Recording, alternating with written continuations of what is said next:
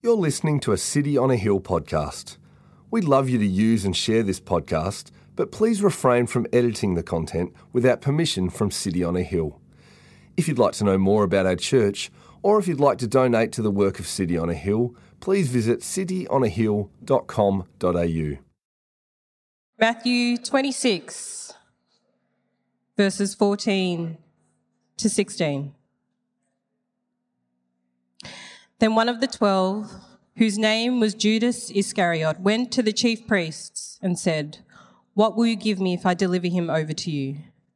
And they paid him 30 pieces of silver. And from that moment, he sought an opportunity to betray him.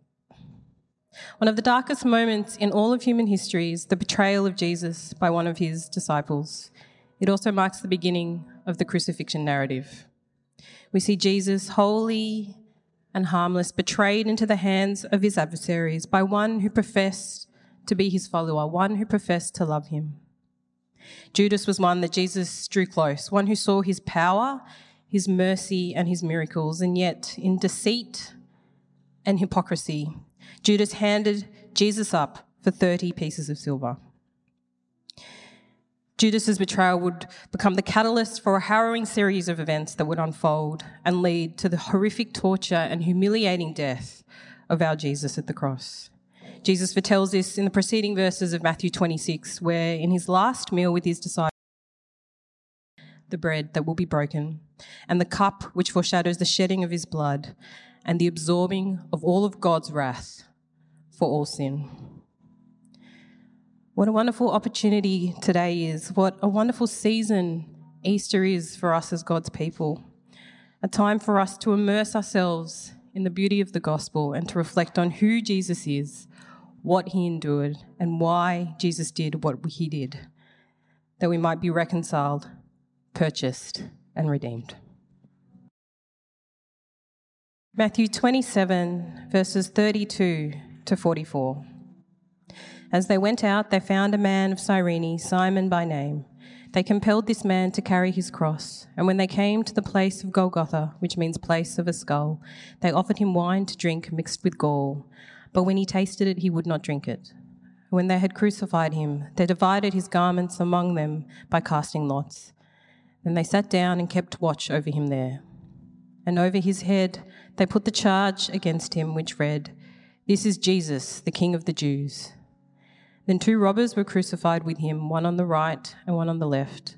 And those who passed by derided him, wagging their heads and saying, You who destroy the temple and rebuild it in three days, save yourself. If you are the Son of God, come down from the cross. So also the chief priests with the scribes and elders mocked him, saying, he saved others, he cannot save himself. He is the King of Israel. Let him come down now from the cross, and we will believe in him. He trusts in God. Let God deliver him now if he desires him. For he said, I am the Son of God. And the robbers who were crucified with him also reviled him in the same way. Matthew 27 45 to 54. Now, from the sixth hour, there was darkness over all the land until the ninth hour.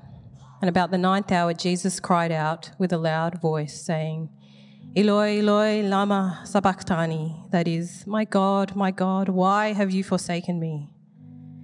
And some of the bystanders hearing it said, This man is calling Elijah. And one of them at once ran and took a sponge, filled it with sour wine, and put it on a reed and gave it to him to drink. But the others said, Wait, let us see whether Elijah will come to save him. And Jesus cried out again with a loud voice and yielded up his spirit. And behold, the curtain of the temple was torn in two from top to bottom, and the earth shook, and the rocks were split. The tombs also were opened, and many bodies of the saints who had fallen asleep were raised. And coming out of the tombs after his resurrection, they went into the holy city and appeared to many. When the centurion and those who were with him, keeping watch over Jesus, saw the earthquake and what took place, they were filled with awe and said, Truly, this was the Son of God. Well, today we turn our eyes to Jesus in a very special and important way. The story of Easter is a very familiar one and yet an endlessly meaningful one. And to help us grapple with it afresh. Over the last couple of years, we've tried to pick out a, different characters in the story to help us understand what it could have meant for them so that we can better understand what it means for us. Last year, we looked at Peter. On Good Friday, we thought about how he denied and deserted his doomed friend Jesus. But then we saw on Easter Sunday how the risen Jesus forgave him and restored him. This year, I want to focus on the soldiers. The soldiers who scourged and tormented Jesus and watched him die. And then those soldiers who were there at the tomb on Easter Sunday, the first witnesses to the beginning of the second age of the world. We encounter the soldiers in our first reading, didn't we? Immediately after Pilate washes his hands of Jesus and delivers him up to be crucified, Jesus is taken away into the governor's headquarters where we're told that the whole battalion gathered before him. It's possible that there were as many as 600 soldiers here in this moment, vicious angry men jostling and bullying Jesus, slapping him and beating him.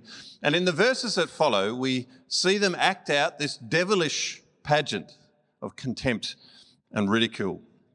First, they strip him naked, exposing his vulnerability and readying him for scourging. Scourging was often done for those who were about to be crucified, and it was so horrific that some would not even survive to the cross. William Barclay writes that this scourging was a terrible torture. The victim was stripped, his hands were tied behind him, and he was tied to a post with his back, back bent double, exposed to the lash. The lash itself was a long leather whip, studded at intervals with sharpened pieces of bone and pallets of lead. Men died under it, men lost their reason under it, and few remained conscious to the end of it. This would then have caused incredible physical pain, but that's not all they want to do here. They want to cause him emotional pain. They're trying to shame him. Verse 28 they stripped him and put a scarlet robe on him and twisted together a crown of thorns, and putting it on his head and a reed in his hand, then kneeled before him to hail him as King of the Jews. Everything here is done to shame him. They would have known the accusations against Jesus that he had claimed to be the Messiah the king of the Jews. And so they, they seize on this with a vindictive glee. Uh, if you go to Jerusalem today, in the remains of the fortress of Antonia, where Pilate tried Jesus, you'll still find markings etched onto the stone that depict a game that the Roman soldiers would play called King for a Day. They would grab a, a prisoner, perhaps a revolutionary, ideally a revolutionary, and they'd dress them up and pretend that they were a king, and then they'd kind of roll dice and move this piece around the board, this human dehumanized to become just a, a part of a game. That's what they seem to be doing here. They dress him up in scarlet, the colour of royalty. They thrust this wooden staff in his hand like a king's sceptre, then press down a crown on his head, but not of gold, of thorns. And then they kneel in mock obeisance before him, crying out, Hail, King of the Jews. Did they know what they were doing? Did, did they understand who Jesus was?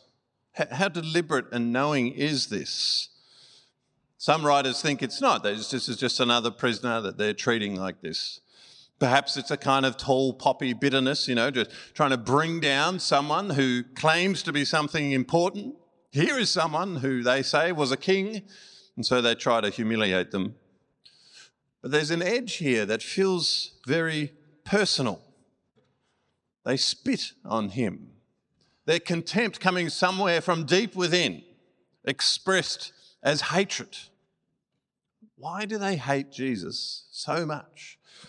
Perhaps it's because he's a Jew. You know, the Roman soldiers resented the Jews. There's this, this people who are kind of a thorn in their side, always causing trouble, never fully submitting to the Roman authorities. And perhaps here then was a chance to, to strike a blow against them. He was their king to humiliate and therefore to humiliate all the people. And yet, I think it goes even further than that. You see, they have some sense that Jesus is unique. Luke 22, they blindfolded him and kept asking, Prophesy, who is it that struck you? And they said many other things against him, blaspheming him. You see, they sense the supernatural in Jesus. They, they recognize that Jesus has some prophetic ability, they, that he has some sense that others don't have. Surely they knew the reports of Jesus' miracles, that he'd healed the sick and even raised the dead. No doubt the soldiers had wondered at these stories. Perhaps they wondered at his power when he could even restrain demons, and they had no doubt battled and grappled with those who were under the influence of the devil and hadn't been able to control them. So, how did this man do it? And so, they're aware of this man's power. They sense even that he may be a god. But that's what makes their treatment of him so horrifying and so tragic. See, in the face of this great power, they don't stand back in wonder or humility. They don't even ask for a miracle themselves. Instead, they sneer at him prophesy. There's something perverse about this. They wonder if he is God, and yet they still set themselves against him. It's shameful. And yet, for all of that, they are shameless. They're not afraid to do this. They're happy to blaspheme and mock the power that they see in front of them. This speaks to the attitude of the Romans. They were the greatest power in the world. Their, their Caesars saw themselves as gods. They can't imagine a power greater than themselves. But it's not just the Romans.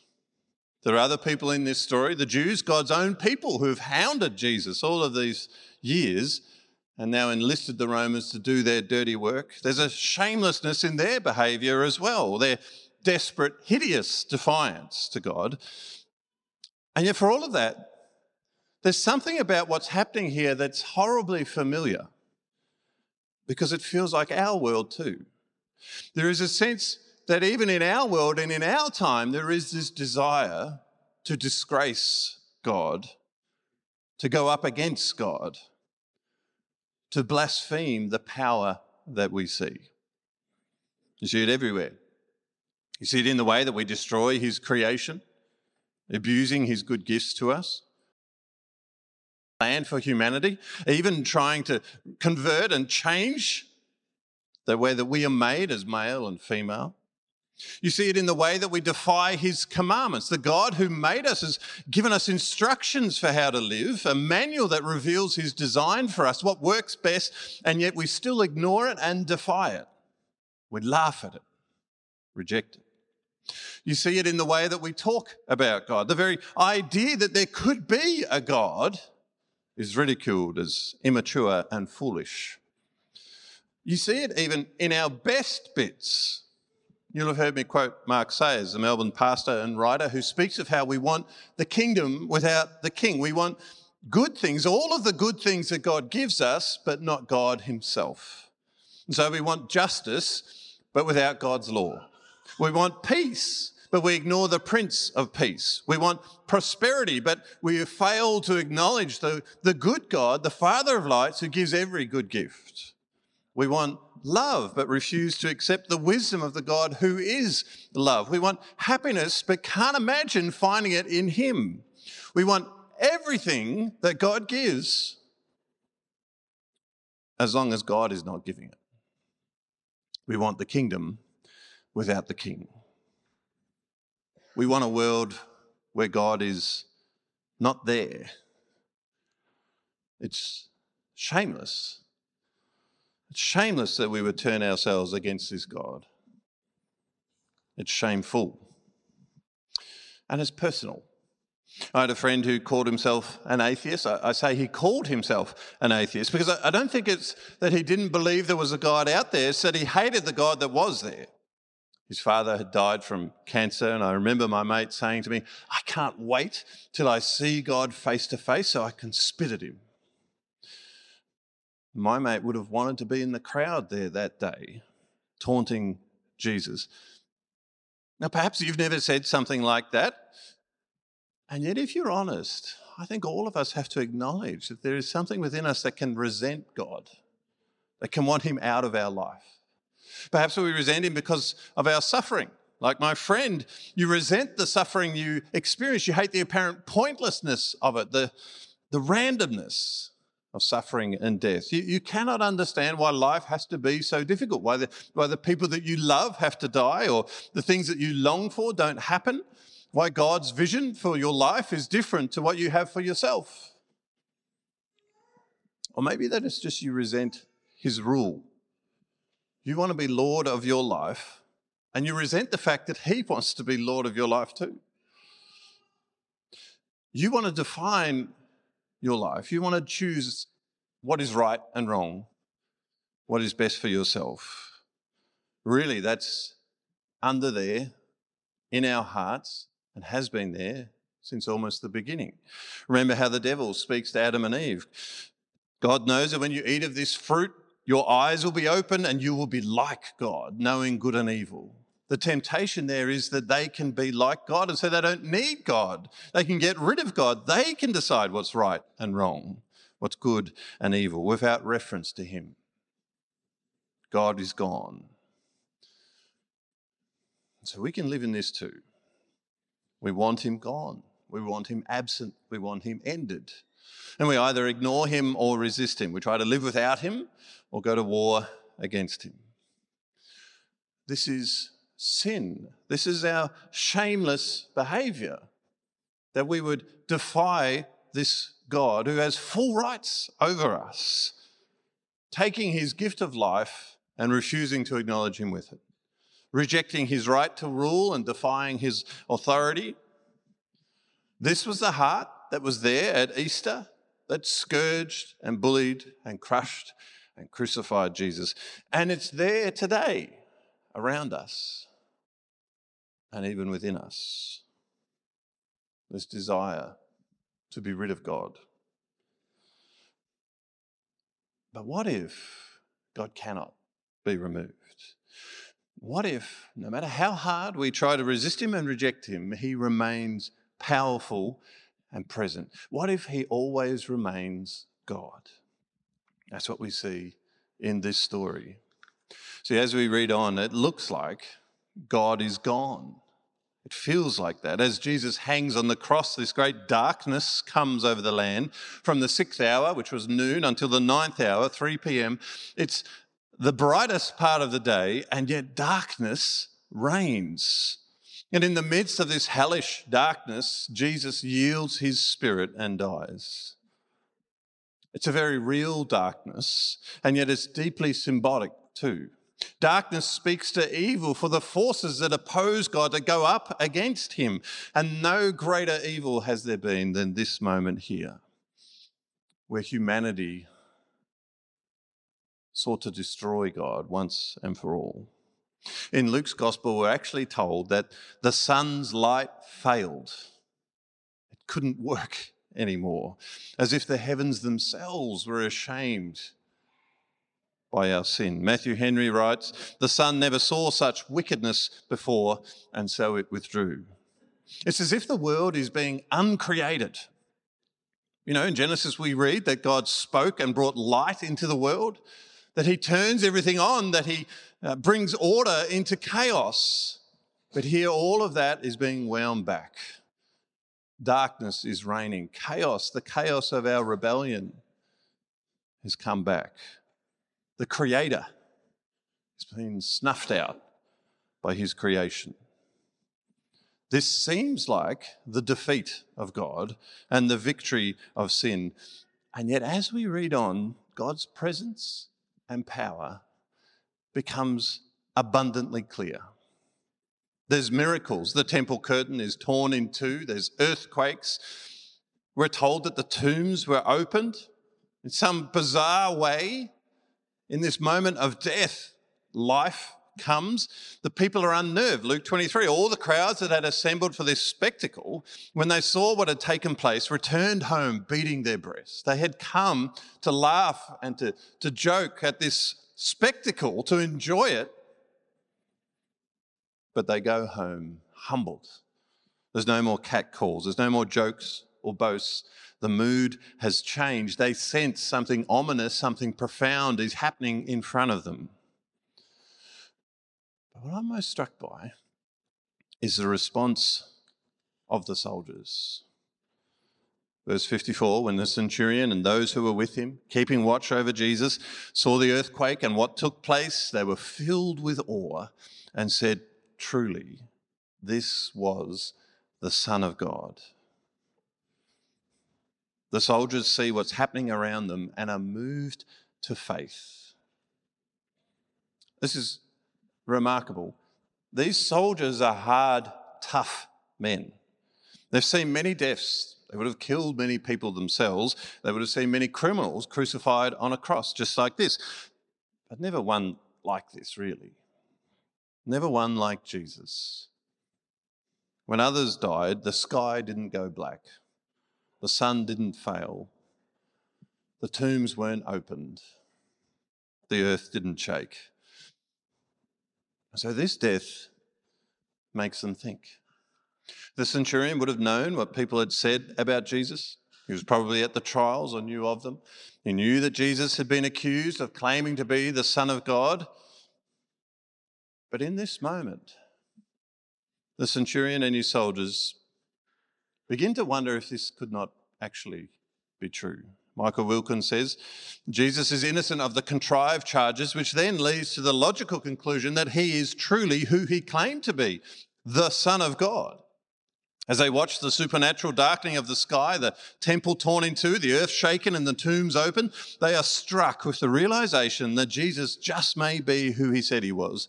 And in awe, they pronounce, Surely he was the Son of God. The cataclysmic events surrounding the crucifixion testify to Jesus' true identity, and the centurion and his men make a step of faith to acknowledge the truth of that testimony. We're told that the centurion and his men were filled with awe. And throughout Scripture, that's what happens when humans encounter the reality of God. Just think of the disciples in the boat when Jesus calmed the fiery, wild seas. Mark 4, they were filled with great fear. Well, think of Peter, James, and John at the Transfiguration as a voice comes, This is my beloved Son. And they heard this voice and they fell on their faces and were terrified. And so, again, here in this moment, these men sense the truth that Jesus is no mere man, but the God man. They sense his power. And I find this remarkable because they sense his power here, at this moment, at the death of Jesus. At the moment when it looks like God is least powerful, most fragile, and overwhelmed and overcome by his creation, it is in this moment, even here, that people sense the true power of God. Because this moment, which looks like his defeat, is actually the moment of his victory. The shameful shamelessness of humanity will not overcome the glory of Jesus. You see, all of this was planned and purposed by God. Jesus knew this, knew what was coming. He'd predicted it. He told his disciples that this was exactly what was going to happen. And so his life wasn't taken, it was given. See how Matthew describes the moment of his death. Verse 50 he yielded up his spirit, he, he gave it up. It wasn't just taken from him, he gave it. It was within his power to give it because he had chosen this destiny. This was the work God had given him, this was the mission that he had come to accomplish to turn our shame into glory. Think back to the start of our reading today. Think back to Jesus there, naked and vulnerable. Humanity was created to be naked. And we've all seen those discreet little pictures in kids' books of Adam and Eve. Genesis 2, we're told that they were naked and felt no shame. What an extraordinary picture. There was nothing, though, for them to be ashamed about. They were completely at ease, in harmony with God and with each other. There was nothing that gave them fear, embarrassment. There was no regret, no shame. Shame only came into the world because of sin. In Genesis 3, as soon as they disobeyed God, we're told that the eyes of both were opened and they knew that they were naked. Suddenly, for the first time in their life, they felt shame. They felt unworthy. They felt uncomfortable and unsure between themselves, and they ran from God because they knew they could not face Him. Nakedness then speaks to our shame too. The recognition that we cannot stand open and vulnerable before others or before God. The sense that we have fallen short of God's glory and we need to cover up. Hebrews 4 No creature is hidden from God's sight, but all are naked and exposed to the eyes of Him to whom we must give account. That's the reality. The shame that we feel we know that we carry this before God. And so we hide in our shame. Or we have different responses to it. Some of us try to deny it, to deny that there's anything to hide, even if others can see it perfectly clearly. Some of us try to cover it up ourselves, to, to fix things up. So much of religion is the attempt to kind of uh, create a, a covering for ourselves so that we can stand before God. And others claim not to care. They're shameless about it. There's a defiance before God. And that's what we see here at the cross. People shamelessly defying him, resisting him. And yet there's this poignant irony in all of this. You see, the one person who is naked is the only person who need not fear it. Jesus is the one, the one human who has not sinned. He is the one among all humanity who has refused to disobey God, who has always trusted him. And so, in this moment, his nakedness is not his own, it's ours. Jesus has come to carry our shame and to take it from us. You see, our sin, our rebellion, exposes us to God's judgment. It demands justice. There must be a payment for it. And Jesus offers to pay it for us. He takes on our sin, He exposes Himself to all of God's justice so that we do not have to. And because of what He did, we can be clothed clothed in his righteousness. That's how the Bible speaks of it. Isaiah 61 I will greatly rejoice in the Lord.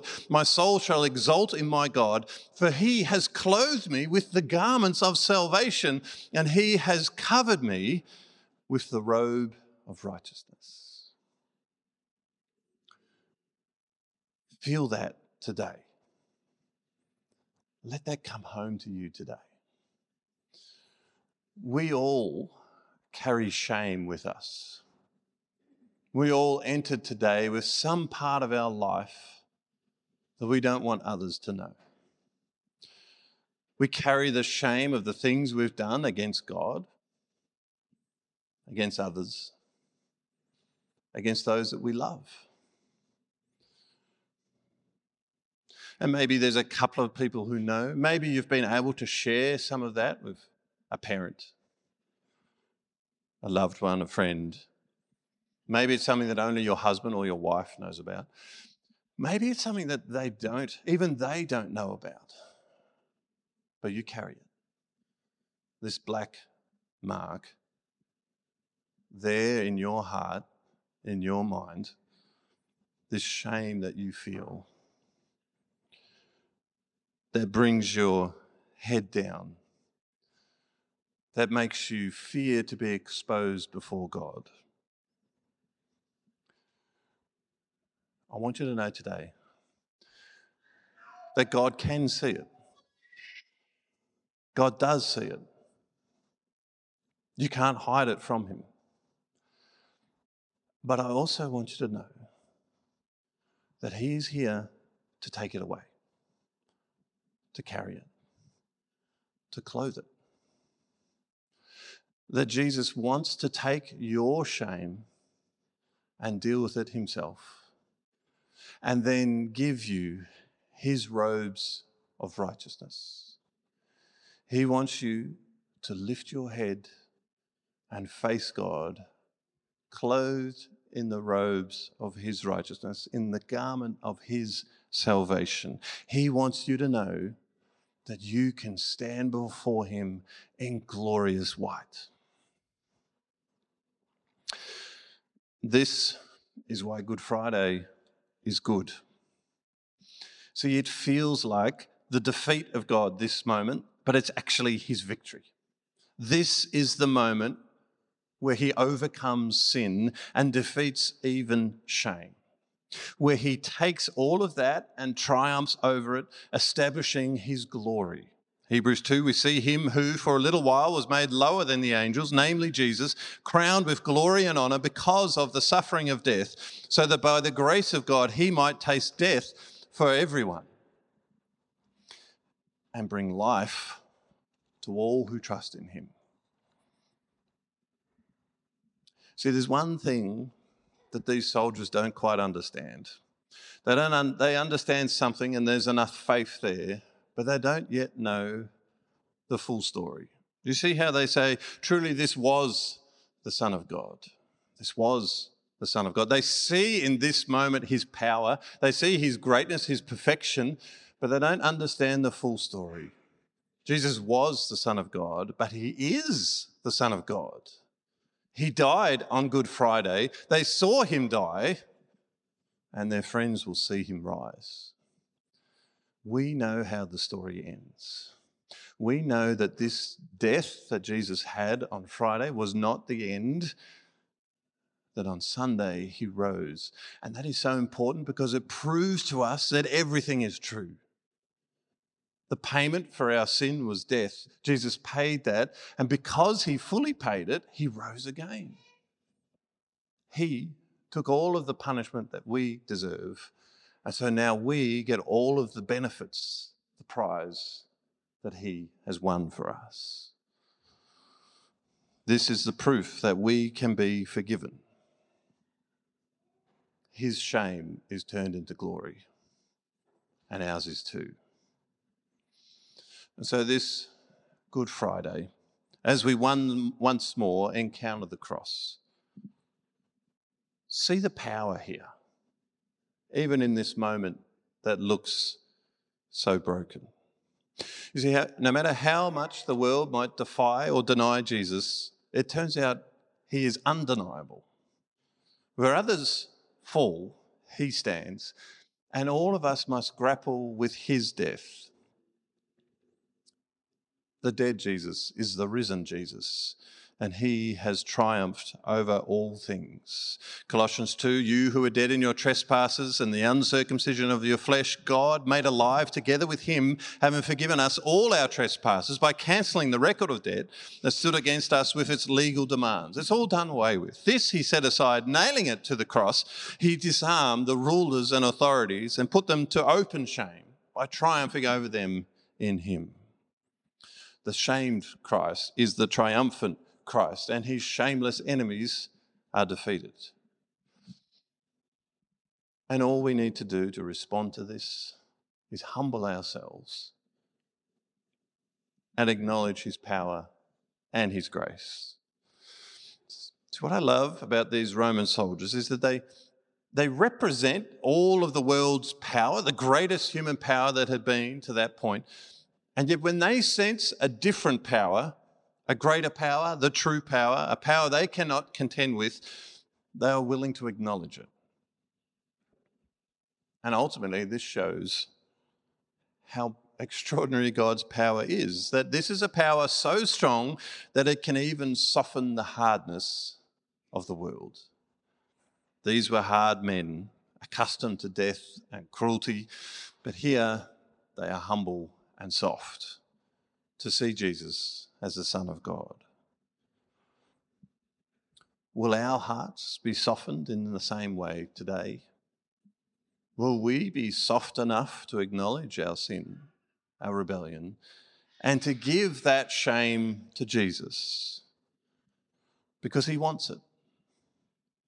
and then he wants us to be clothed in his righteousness. Derek Tidball writes Before the cross of Christ, countless men and women of every generation and culture have stood in adoring wonder and humble penitence. The cross stands at the very heart of the Christian faith, manifesting the love of God, effecting salvation from sin, conquering the hostile forces of evil, and inviting reconciliation with God. Let's pray. Lord God, we thank you for Good Friday and the cross. Lord, we see the shame of Jesus up there on the cross, naked and vulnerable. And yet he carries our shame, the shame of our rebellion, the shamefulness of our shameless defiance. Thank you, Jesus, that you did this. Thank you that if we give this shame to you, you will give us your glorious righteousness. Lord, our heads are bowed because we feel your power and your perfection. Lord, today and this weekend, lift our heads because you invite us to look to you,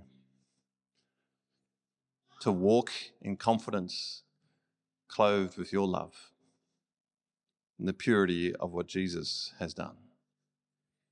Clothe us in this moment, Lord. In Jesus' name, amen. Thank you for listening to our podcast. If you'd like to know more about our church, or if you'd like to donate to the work of City on a Hill, please visit cityonahill.com.au.